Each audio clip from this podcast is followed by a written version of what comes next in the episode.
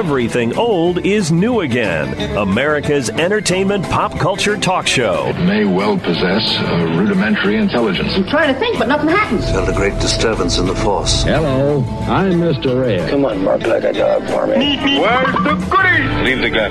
Take the cannoli. I bet you wouldn't have done anything like this if Mom and Dad were here. You filthy criminal. Excuse me while I whip this out. Go ahead. Make my day. Here are your hosts, Douglas Viviani and David Cohen. Since the dawn of civilization, mankind has credited its origins to gods and other visitors from the stars. What if it were true? Did extraterrestrial beings really help to shape our history?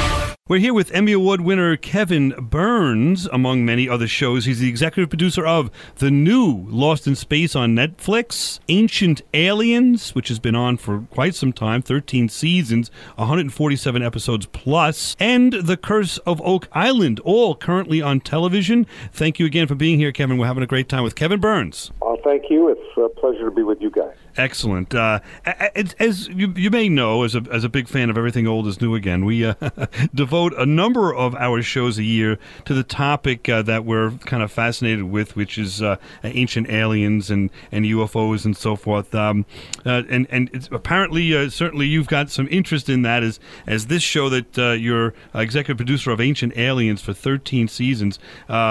you've got to be certainly open minded, I guess, to the possibility of what is presented on these episodes. Uh, where, where, what inspired you to get involved with a, a show that could be, in some ways, uh, controversial as uh, Ancient Aliens? Well, I got to do a lot of projects with Lucasfilm, believe it or not. Um, they contacted me uh, back in, uh, I think, 1994 uh, to do uh, what became kind of I guess, the definitive documentary on the making of the original trilogy, which we called Star Wars Empire of Dreams. And uh, I did that directly with Lucasfilm, and it led to a wonderful relationship with them. And we did Star Wars Tech and Star Wars Creatures and Star Wars The Legacy Revealed. And then when they were doing Indiana Jones and the Kingdom of the Crystal Skull, they asked if I would do a documentary about Indiana Jones. But again, these were not making of documentaries so much as something that would air on television that would kind of thematically tie into it. So um, I was always intrigued with archaeology. I mean, I'm a, I'm a history bug. I, you know, I, God bless her. My mother used to say I was like a dog who stopped at every tree, meaning I have a lot of different interests, and so I'm a curious person. So I, and I was kind of like I started with the premise of why do archaeologists do what they do? Why do we dig? And my answer to that is we're we're a species with collective amnesia. We don't know really where we come from. We don't know how long we've been here. And we are ultimately looking for God or looking for proof of God or evidence that there is something bigger than ourselves. So we approached this Indiana Jones documentary like that. We called it Indiana Jones and the Ultimate Quest. And it fit very perfectly with the Indiana Jones films because all of the films previous to Crystal Skull were about the Ark of the Covenant or the Sankara stones from India or the Holy Grail. And then, of course, Lucas wouldn't share with me what Crystal Skull was about. And I said, oh my God, you can tell from the poster, it's, it's Eric von Däniken. It's Chariots of the Gods. And of course, everybody who works for me who's under 30 or thir- actually under 35 was like, what's Chariots of the Gods? Who's Erich von Däniken? And I said, trust me, George Lucas and Steven Spielberg know exactly who Erich von Däniken is. Right. And uh, and I remembered the book, and I remembered the documentary feature that came out in the early '70s. Sun Classic Pictures presents, and um, and so I, I, and then the people from Lucasfilm were freaked out when they saw you know, our documentary because they said, "How did you get a hold of the movie?" I said, "I didn't. I just knew what it was about from the poster." And uh, uh, well, anyway, that led to a discussion with the History Channel. Where I told them this same story, and they said, "Well, we would love to do an update of Chariots of the Gods. Like it was the 40th anniversary at the time. This was 10 years ago. It's the 50th anniversary year now." Um, and uh, so I uh, found out that Eric von Daniken was alive and well and living in Switzerland, and we did, did a show which I thought was going to be a two hour show, just an update on Chariots of the Gods, which we called Ancient Aliens. And it was really meant to be just a two hour special. And it was so successful, the network came back to me and said, Would you do five more two hour shows? And I said, Well, how are you going to air them? And they said, Well, once a week. I said, No one's going to watch a show two hours once a week. It's, it, it's unheard of. And they said, Why, you don't want to do it? I said, Well, of course I'll do it. But so I had to really figure out how to make a two hour show, five, five two hour shows work. And I came up with the idea of five rhetorical questions, which are, if you notice at the beginning of every episode, which is who were they? Where did they come from? What did they leave behind? Where did they go? Will they return? And um, and that formed the basis for each of the two shows. And I thought, well, that's it. That's we did it. Uh, we pulled it off, and they were very well received. And they came back and said, "Would you do ten more one-hour shows?" And I said, "Guys, I'm out of pyramids. I, I, I, I, there, there, I, I, I, I've, I've picked every Nazca line clean." And they said, "Why you don't want to do it?" And I said, "Well, of course I'll do it." so, so 140 episodes later, and I have to say, you know, and I approached the show not as an ancient astronaut theorist. I mean, the, the narrator uh, very much is because uh, I, I wrote virtually every show in the first few years, or co-wrote it or rewrote it. I still, in fact, even today, I'm doing a polish of an upcoming episode, and uh, um, but I I am effectively the voice of the narrator, which is a questioner. The narrator asks questions and I take a certain amount of pride in that the narrator will never put a period at the end of a sentence if it isn't a fact. Right. Now, we're open minded enough to let the theorists say what they want to say, meaning, and I don't necessarily agree with everything the theorists say, but what I think is the beauty of the show, uh, and it's extraordinary because I don't see any other network that would have the courage to let us do the show this way, because most shows would have, like, well, you have to have a skeptic on. You have to have somebody come on after the theorist and say it's not true or there's no evidence. And I'm like, would you do the nativity um, uh, of Jesus and have somebody come on and say it's not true? Right. Uh, no, you wouldn't. And I'm not comparing the two things, uh, and I'm not trying to take ancient aliens and make it a religion. But the point is, it's an open minded approach to the topic because I do take the position that science and archaeology do not have all the answers, um, and religion doesn't have all the answers either. But they're both trying to answer the same questions, which is who are we, where are where, who, who made us, where where did we come from, what is our purpose here in life, and I I think science tries to answer those questions. I think religion tries to answer those questions, and ancient aliens I think offers not another answer, but a bridge between science and archaeology and religion. Um, it is not, in my opinion, an anti religious show. It's not an anti science show. What it is, is a show that allows people to ask questions. And that is far too rare on today's television. Exactly, and it's it is unique in that way, and it, it if you go in with an open mind, you're going to come out of these episodes with a, a, at least at least a question mark uh, uh, in your mind as to wait a minute that what gee that maybe there were aliens in the West uh, back in in the day or you know because there well, are I mean, it's, it's, yeah. it is theoretically possible and, and and I approach the show where there might be ten different things offered as a theory in an episode, and I may think personally, I may think that seven of them are like way too far fetched or very unlikely. But there's always three or four, I have to say, that pick my brain in a way that even me, who makes the show, will go, I can't necessarily say that's not true, or I can't dismiss that out of hand. In other words, you know, and there's a lot of things you realize as you dig into the research. Like, for example, you know, a lot of people think the pyramids of Egypt were tombs or temples. They weren't, and there's absolutely no evidence proving that that's true.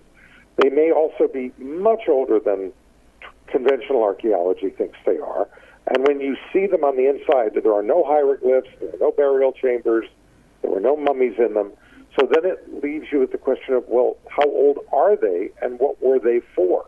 Now, that doesn't necessarily mean that aliens built them or inspired their creation, but there's so many questions that science and archaeology cannot answer um, that the ancient astronaut theorists offer an intriguing, if not, you know, very audacious counter idea of what our history really could be. Oh, excuse me, we're going to have to break right here for a hard break for a commercial. We'll be right back with Kevin Burns, executive producer of Curse of Oak Island, Lost in Space, and Ancient Aliens. We'll be right back. Everything old is new again. You're listening to Everything Old is New Again, America's entertainment pop culture talk show with Douglas Viviani and David Cohen. And we're back with the executive producer of Ancient Aliens, and we're discussing the possibility of aliens right here, right now. And given the fact that we're about to go to Mars and colonize another planet and leave things behind and make our mark on a body in the universe as we already have on the moon. Who are we to say that it's impossible? Right, and these these show a show like this and these ideas do nothing if you know nothing else if nothing else add color to our lives to to present these uh, other ideas, to open our mind, to, like you say, the, you walk out of any show and there's something that's going to nag at you a little bit and say, well, let me, let me look into that a little bit more. And, and, you may do your own research or, or you'll, you'll uh, you know, believe Giorgio uh, himself, uh, uh, the gentleman that you see sometimes that the, the, people might recognize with the, the, the, odd hairstyle and that's on the yeah, show. The, the, the, electrified hairdo. Right. but, you, you know, yeah, they, they, make it come alive for you. Well, yeah, and, you know, and it's weird. I mean, I say, you know, my, my my life has expanded in many ways, but it kind of returns to the same thing. I mean, we've done episodes of Ancient Aliens, of Aliens and Vikings, and I'm thinking, God, there was a Lost in Space with Viking aliens, and uh, you know, I mean, you could almost look at every episode of Lost in Space and say, "Gosh, there's an Ancient Aliens episode that refers right back to this." There you go. Um, whether it's you know interdimensions or or folklore or uh, uh, you know, uh, the, the parallels in terms of mythology and archaeology and uh, and ancient astronaut theory are, are pretty incredible. Right, and talk about you spoke previously a little bit about the narrator being basically your voice. You've got Robert Clotworthy doing Ancient Aliens narration as well as The Curse of Oak Island, which we could uh, turn pivot a little bit here too for a moment. And uh, I guess the first question is, uh, obviously he does a great job. It was uh, uh, what was the consideration with having him do both of those? Well, he did. He, he did our first Star Wars documentary. He did Star Wars Empire of Dreams, and he became for me, kind of the perfect voice for Lucasfilm. He did all of our Lucasfilm docs. And so when we did Ancient Aliens, we kind of previewed other voices, and, I, and I said, you know, Robert has a gift. Uh, he's really a wonderful, wonderful guy to work with. He's an actor. Uh, he's been in a lot of movies, but Robert is a very, very, very nice man. And uh, but he has the, the a quality to make the absurd sound sane. In other words, when he when he speaks, you listen and he can take even the most audacious concept and make it plausible um, by the way he presents it. Right. And uh, so I, so you know, in fact, uh, when we started with the Curse of Oak Island, I, there was really nobody else I wanted, and he's also the voice of another show we do called The Curse of Civil War Gold, right. which is about to go into its second season on History Channel. So, you know, Robert is my voice of sanity. That doesn't necessarily mean when I say he speaks kind of for me, because I wouldn't accuse myself of being sane. well, we'll we'll uh, we'll join. We'll go down the, uh, the, the same path as you do, and and uh, and call us. Uh, you know, the sanity is is a subjective term, right? But as far as I'm concerned, if you look at the coast of Oak, uh, of Oak Island, which is basically a treasure hunt in Canada's Oak Islands with the brothers Lagunas. Um, some people say Lagunas, but uh, Lagina, the Laginas. Laginas. it's it's Rick and Marty Lagina. There you go. Yeah. Where did you find them? And uh, certainly, I think I think Rick is doing the Civil War show as well, right? From uh, springboarding from there. Well, Marty, Marty, Marty. is, and and that's because Marty was the one who brought the idea to us. Okay. Marty found the guy, and uh, and it was just a fluke. Somebody met with Marty on an airplane and said, "Do you know about this fellow who's looking for?" Uh, uh, you know the Confederate treasury at the bottom of Lake Michigan, and Marty is, you know, Marty and his family are very, very kind of Michigan people first and foremost, and and uh, and uh, and so Marty recommended it to us. He said, "Do you know about this fella?" So I said, "Well, if we do anything with this, Marty, I would love to have you be part of it with us because you were the one who first thought it was a good idea." And you know, the secret of any good show is not only a good idea and good execution, but to me, but it's about they're about people. I mean, a good show is always about people. Lost in Space succeeds because you like the people. The Munsters succeeded because you liked the family. You you you loved them. And I think if you find characters who you want to spend an hour with and you're and you care about what happens to them, that's the key to a good television show. It's not just storytelling. It's also about uh, you know, an emotional connection that the audience needs to have with somebody they're going to watch every week. The key to Oak Island, I mean, you asked me how I found them, and, uh, you know, uh, was, you know, I had heard about Oak Island and the mystery of Oak Island from a programming director at the History Channel, you know, uh, about 10 years ago. And at the time, we were told, well, it's a very interesting story, but the island is controlled by a couple of guys who hate each other, hmm. and there's no way you're going to be able to get the, the film done, or you're, you're not going to be able to get access to the island. And I, I, we did Ancient Aliens, and in that first group of five two-hour shows, we did a segment, if you remember, on Oak Island. And we'd never been to the island. We didn't shoot anything on the island, but we did it about the, a legend about the Ark of the Covenant being perhaps one of the treasures that could be there. And uh, and in the course of it, I was reminded of it, and I said, you know, I'm really going to try, even if these guys are hard to deal with. I'm going to try. And then I found out that there were two new partners that had come in since I first first heard about the island, and that there were these two uh, brothers from the Upper Peninsula of Michigan, Rick and Marty Lagina, who were kind of 50% stakeholders in the island and who had uh, come into it. And I literally went with a, guy that I work with, Joe Lassard. We drove five and a half hours. We flew to Detroit from California. We drove five and a half hours to Traverse City. And I had dinner with Marty and Rick and Craig Tester and Alan, uh, their partner.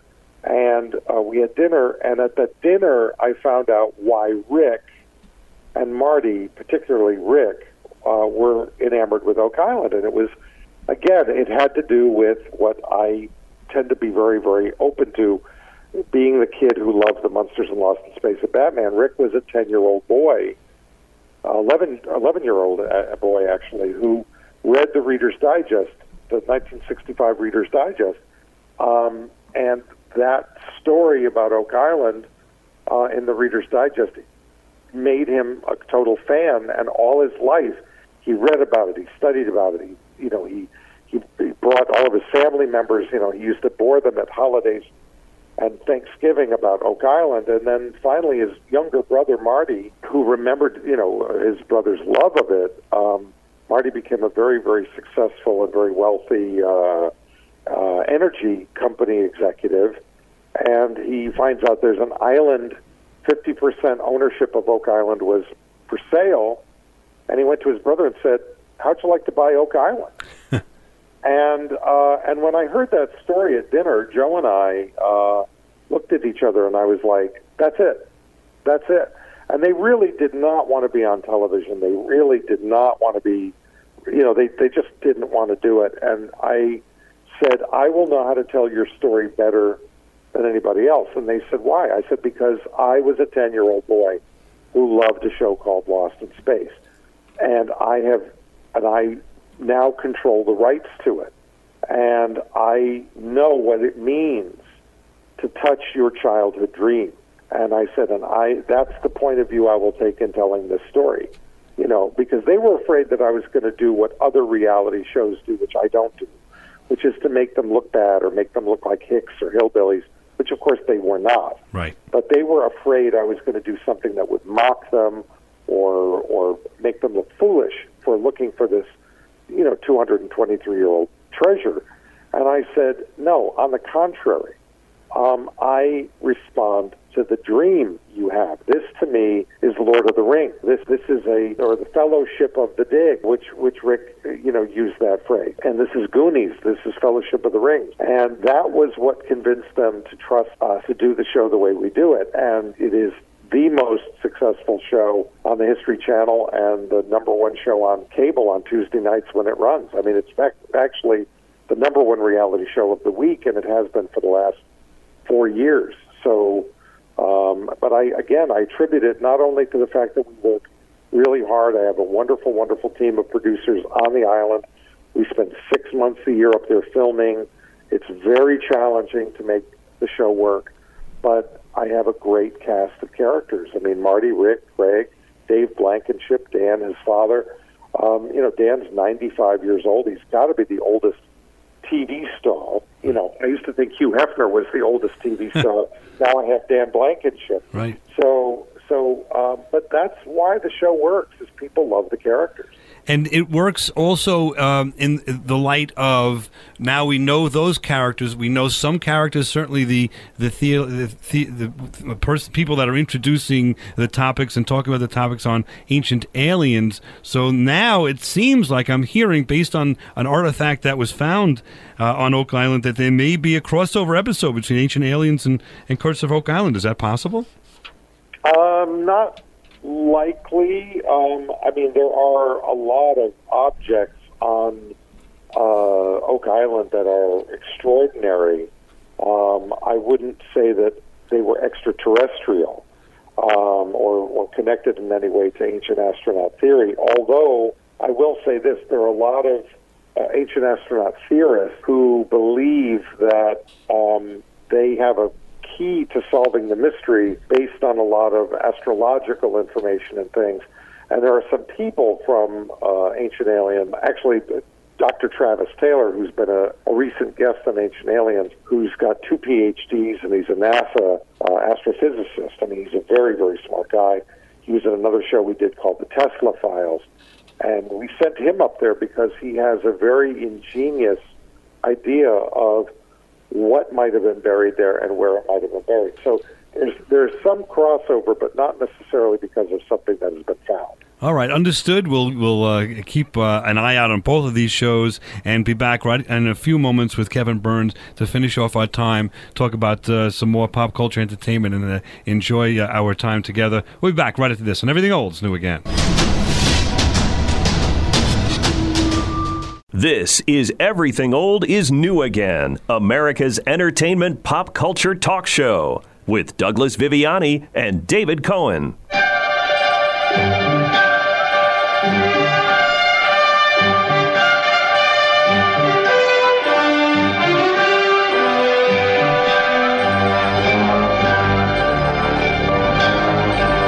Welcome to Everything Old is New again with Douglas Viviani, David Cohen. David, just for the heck of it, uh, trivia question: Do you recognize that theme song? Yes, I do. From the '60s. Where do you recognize it from? I believe that's uh, "Voyage to the Bottom of the Sea." Exactly. Another great uh, with Richard Basehart and uh, David Hedison. We're going to get back to that in a few moments. Right now, we are uh, enjoying our time with Emmy Award winner, executive producer, director, writer of many, many shows, including but not limited to the new Lost in Space, Ancient Aliens and The Curse of Oak Island. Mr. Kevin Burns, thank you again for spending so much time with us, Kevin. Oh, no, it's my pleasure. Thanks, guys. And does that, uh, you must hear that theme song every so often in, in your mind? Is that uh, you're, you're associated with, and, and I think you said you have the rights to uh, many, if not all, of the Irwin Allen projects. Is that correct, or properties? Yeah, I mean, to the extent that Irwin had rights or, or shared in rights to the things that he created, uh, my partner John Jashni and I, we have a company called Synthesis Entertainment uh, that has been kind of in charge of not only developing these properties as remakes or feature films, but also all the licensing, all the merchandising. If, if you know the soundtrack albums, uh, we're about to do a 50th anniversary soundtrack album for Land of the Giants, by the way, Mm, oh, through cool. La La Land Records. Um, we did the uh, 50th anniversary Lost in Space soundtrack uh, collection, and so we, you know, I again, I loved Irwin Allen's work. I felt that it was in danger of being either not so much forgotten, but not as respected as it should have been. Irwin was quite an extraordinary character, trying to make basically big screen movies on television with very, very, very challenging budgets, and succeeded far better than anyone else who'd ever tried before him. So, um, you know, there wouldn't be Star Trek if there wasn't Lost in Space. Um, we, we wouldn't we wouldn't have seen a lot of the science fiction on television that we enjoyed later because Irwin was the pioneer who proved it could be done when everybody thought it couldn't be done. And so um, we have a tremendous amount of respect for him. Tell you, it, accomplished. i- i- if you really know the breadth of the work of Irwin Allen and see the effect even to this day, I wonder, just throwing it out there off the top of my head, it seems like it might be a pretty good idea for a bio uh, pick uh, uh, down the line. No, take a look Well, behind the scenes of what he uh, did. Very, very possibly. I mean, you know, again, we uh, we've got a book coming out. Uh, Taylor White, who has a, a, a, a store and a website called Creature Features, he's published a handful of books and uh, done a lot of stuff on uh, Star Trek and and uh, the Outer Limits. And he approached me along with Jeff Bond uh, to do a book called The Fantasy Worlds of Irwin Allen, which had always been a dream of ours to do a big, big book. It's like a 550 page book because we have, again, as I mentioned earlier, access to Irwin's archives with all the paintings and all the artwork and all the storyboards and all the letters. And uh, and so this promises to be an incredible uh, visual explosion. This book because Irwin was so visual, and we have original concept art for how he originally envisioned the Jupiter two and the Sea View and these amazing paintings and how he sold his shows. And um, and a lot of things came out that we, you know, I didn't quite know beforehand, and I've known a lot about Irwin, and that he really invented the first celebrity panel show, the first celebrity radio show, uh, the first game show on television. Um, you know, he started out as a a radio guy uh, who then became one of the early television personalities here in Los Angeles, and then and then became a, a producer for RKO, an agent. Um, he um, we found love letters between him and Joan Crawford from the 1940s, which was quite astounding. Um, and then uh, and then in the 1950s, he became more and more of a his own producer, doing uh, everything from uh, you know the, the sea around us and the the uh, animal world uh, to the big circus, and then of course in the early '60s, Voyage to the Bottom of the Sea, Five Weeks in a Balloon, based on Jules Verne, uh, the uh, the Lost World, uh, based on H.G. Wells, and then uh, um, and then uh, and then parlayed that into television. So, and then later, after Lost in Space, Time to the Land of the Giants, and Voyage to the Bottom of the Sea, he did the highest grossing film of 1972, which was The Poseidon Adventure, Sure. and then the highest grossing film of 1974, which was The Towering Inferno. So he he was really an amazingly prolific and extraordinarily uh, gifted producer who created very indelible and very visual experiences for audiences. And his vision and his projects are living on through uh, your work and participation in Lost in Space, Poseidon, uh, the movie in 2006, Time Tunnel 2002. You did a, a you know a project with that. Question is, there's still out there the Land of the Giants, and, and I know you only have so much time, uh, but to your day, but and Voyage to the Bottom of the Sea. Down, I guess there's always possibilities. Are there possibilities down the line that these may be reimagined at some point? Yes, uh, especially after the success of Lost in Space. Um, uh, you know, we, we you know we always have an eye toward developing all of these properties. Uh, some of them, you know, have different challenging rights issues. I mean, uh, 20th Century Fox was Irwin's partner uh, on Time Tunnel, Land of the Giants and Voyage, and so uh, you know the the question is, do we develop them with Fox, which is now owned by Disney, uh, very recently? Uh, in other words, will they become our partner? Will we do them independent of those studios? Uh, Legendary um, uh, which was uh, housed at Warner Brothers Legendary, uh, through John and I, purchased uh, Irwin's rights to these properties. Legendary now owns Lost Space and produces it for Netflix. And John was, for a while, the president of Legendary and the chief creative officer. And so, on the strength of that, we brought the properties in uh, with Sheila Allen's blessing and the blessing after she passed away of her, of her family and her estate. Um, and then we developed it with Legendary. So, so working with Legendary, I mean, you know, we're, we're John and I are kind of attached to these properties for the foreseeable future, but working with Legendary, possibly working with Fox or Disney, uh, yes, I would say the possibility exists for all of these properties to come back. That's exciting, and then there's it sounds like that certainly we know that they're in good hands. Uh, I want to pivot a little bit too back to Lost in Space on Netflix. Here, the first season ended with uh, quite a few questions and a, a point towards a certain direction where they're going to go. I know that, you know this it, you'll be limited, but is there anything you could tell us about either the tone or what uh, we can expect from season two with respect to Lost in Space on Netflix? Well, what was great is when, when John and I started working with Matt Sazama and Burk Sharpless, the writers of the of the of the, of uh, the first two episodes and uh, and several episodes afterwards, um, they became kind of our creative partner. And then, of course, Zack Estrin came in as the showrunner, and we form, I would say, the nucleus of where the creative direction of the show goes. And but Matt and Burk had a very ambitious I would say, three to five year story, even when we were pitching the very first episode. And we didn't know it would be on Netflix. I mean, we pitched it to every network hmm. with an eye toward Netflix, but we went to CBS, we went to Fox, we went to NBC. Um, but Matt and Burk always had a very, very big vision. So, so season one kind of tells the story of how the family, along with Don West and Dr. Smith and the robot, kind of come together season two, I don't want to give anything away, but extends that and and um, and enriches that because now when you have in a sense your your core group, your seven characters, uh, season two is about the struggle for those characters to stay together, uh, and that I think is uh, a very exciting uh, way of approaching season two. Hey, Kevin, you know, with the original Lost in Space TV show, you know, a- as you were watching all three seasons, you pretty much knew that nothing terrible was going to happen to any of the family members or any of the cast members.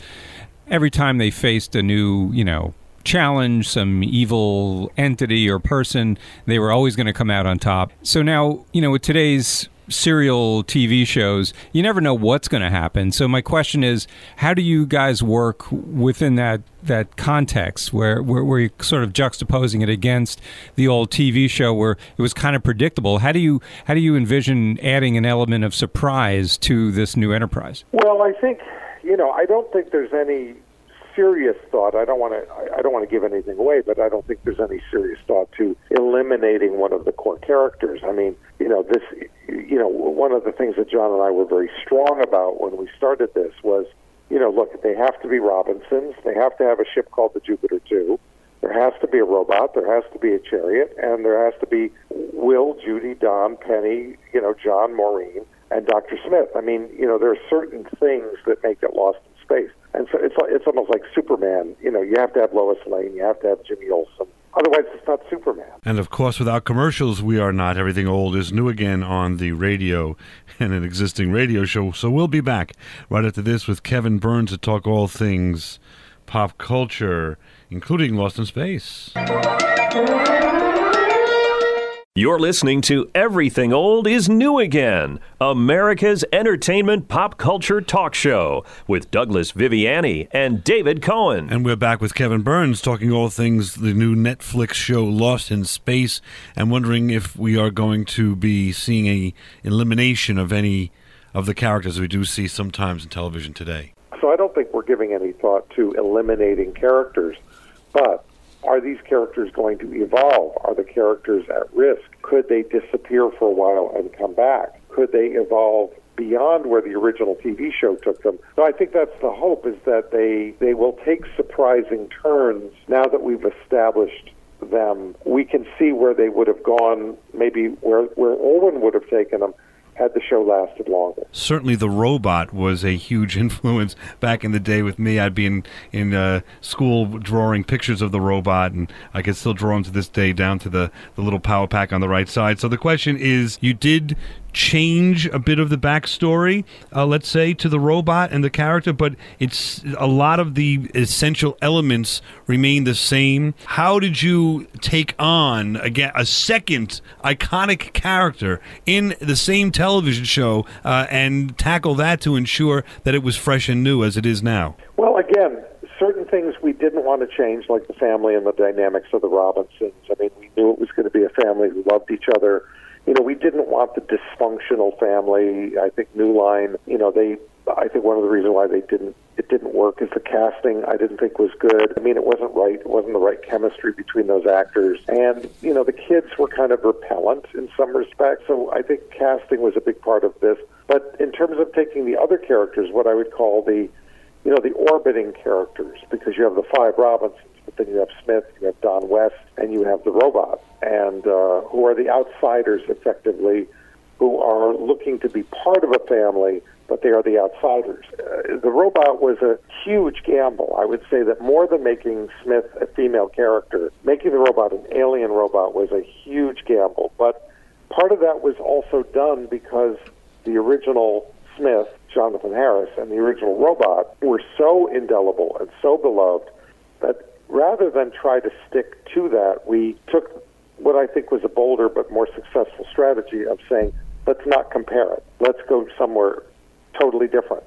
And so, and we also knew that there were going to be other Earth colonists, and we didn't want all of them to have a robot. So the idea that the Robins, Robinsons bring a robot that's kind of assigned to them if you extrapolated that, then all the Jupiter families would have a robot, and we didn't want that. So Matt Burk came up with the idea that the robot be an alien robot, and John and I were big, big, big fans of Iron Giant, and we and we always knew that we wanted the dynamic between Will and the robot to be the heart of the show.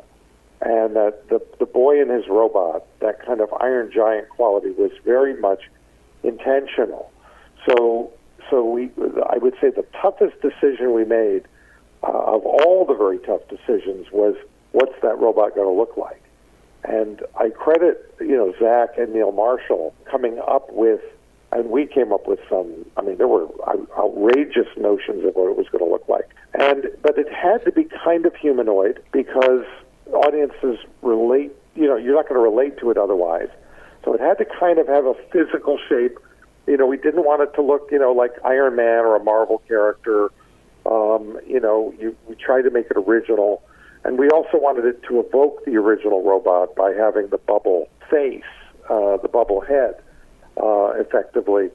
And I, we were scared, I have to say, uh, which is why we were so closeted about what everything was going to look like. We didn't want people to see the ship or the Smith or the robot because you know I'm again I'm a fan of the original show, and even though the fan base you know has aged over time and passed away over time, you know you wanted them to love the show too. I mean I wanted this Lost Space to be again the show that Irwin Allen would have done if he'd had the opportunity. So, but we kept it quiet because we just didn't want the hate mail that we feared we might get.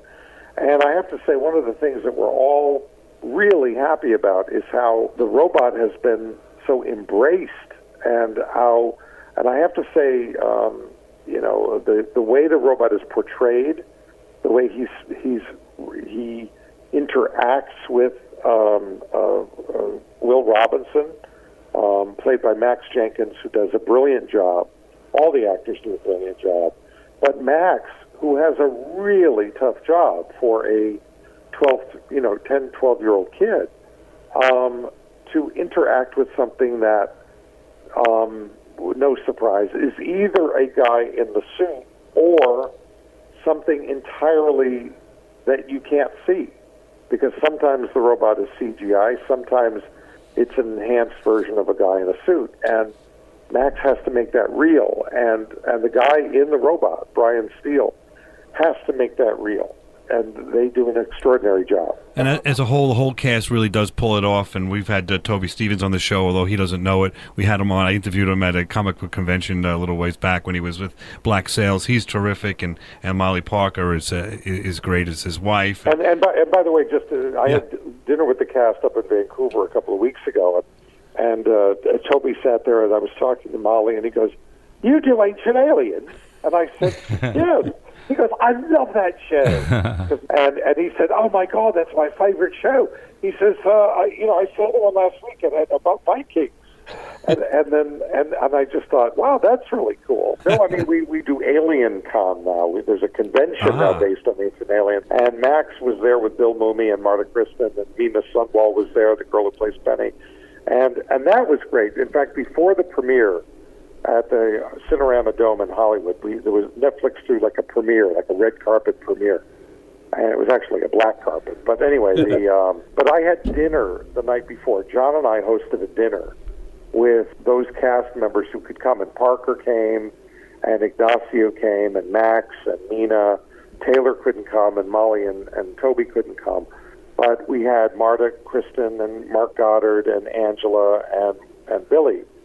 And of course, Billy had met the cast because he was up there doing his part. But the other three original cast members got to meet, you know, their new counterparts for the first time, and it was an extraordinary evening, and it was a real love fest. And to watch, uh, you know, Angela Cartwright interact with Mina, who plays Penny now, and and Ignacio and Mark Goddard were just like they were brothers, and it was just so heartwarming because you know the original characters. I mean, they carried the torch for a long time. Right. And if you don't already know this, you know there was talk originally of what's the voice of the robot going to be, and could could we use Dick Tufeld's voice for the robot? And I suggested that they use Max's voice, uh, that Max Jenkins be processed to be the robot because the robot would only have heard a human voice for the first time spoken by Will Robinson, and that is the voice.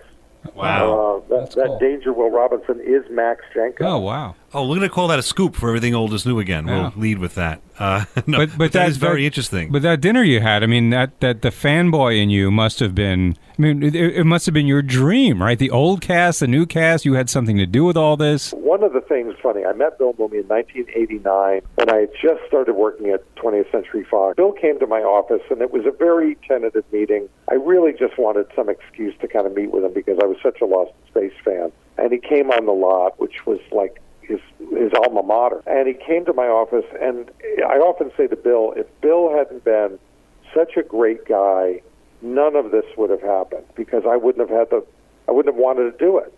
And he came into my office and he sees on my desk. My mom had given me a little um, a little dish with Pez dispensers in it. and Bill says, "You have Pez?" I said, "Yes." And he said, "You have soft head penguin and Batman and Joker Pez?" And I said, "Yes." He goes, "Oh, I've never seen those." And I gave them to him. Uh-huh. Well, we became very, very close friends ever since, and it was through Bill that I got to meet Jonathan and the rest of the cast and work with them and do reunions.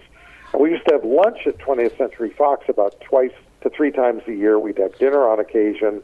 We had regular dinners with Jonathan and his wife Gertrude, and there was a family feeling that I, you know, I got to know the people from Batman and the Munsters and every TV show I ever loved as a kid. But there was an extraordinary bond with the Lost in Space people, and I think primarily because it was these people were playing a family, and and it was really great when Bill went up to Vancouver to do his part as the quote real Doctor Smith, and he went out to dinner with the cast, and uh, and he said to them, "You guys don't understand, but you're going to be bonded together as a family for the rest of your lives." And it's great because I have to say, even going up there for dinner a couple of weeks ago, it's absolutely true. I mean, you, it's hard to play the Robinson and even Dr. Smith and Don West and not feel part of that family. It is an extraordinary thing. And so it's nice that that tradition continues. and it's an extraordinary show, Lost in Space on Netflix. You got to see it. So these are like 10 hour movies. They're produced almost like Star Wars movies or James Bond movies, meaning they're hugely ambitious. They're very expensive, but they become events. And Right. they and when they so so some pe- people have said, you know, why do we have to wait so long? And it's like, well, you had to wait that long for Star Wars. You had to wait that long for Star Trek. You had to wait that long for James Bond. I mean, this is and this is ten hours, not two. Right. So, you know, Zack has an enormously difficult job. You know, the the writers do a great job. I mean, everybody works really, really hard, but the effects and everything are very challenging. So, yeah, I mean, I could imagine maybe. I mean, they do a lot of little behind the scenes interstitials. Well, listen, I'll tell you, we've had a great time. We're talking with someone who has touched their childhood dream, executive producer of Lost in Space, Ancient Aliens, Curse of Oak Island, and more, Kevin Burns. Uh, thank you very much for your time. We're we've just elated that we've had the opportunity to speak with you and look forward to possibly down the line speaking uh, more and other you know, adventures that you that you go down. Well, anytime. I look forward to We'll be back next week to talk all things entertainment, pop culture, talk show. Douglas Viviani, David Cohen. On Everything Old is New Again. Been talking to Kevin Burns. Had a great time. Here's a theme to the new Lost in Space. See you next week.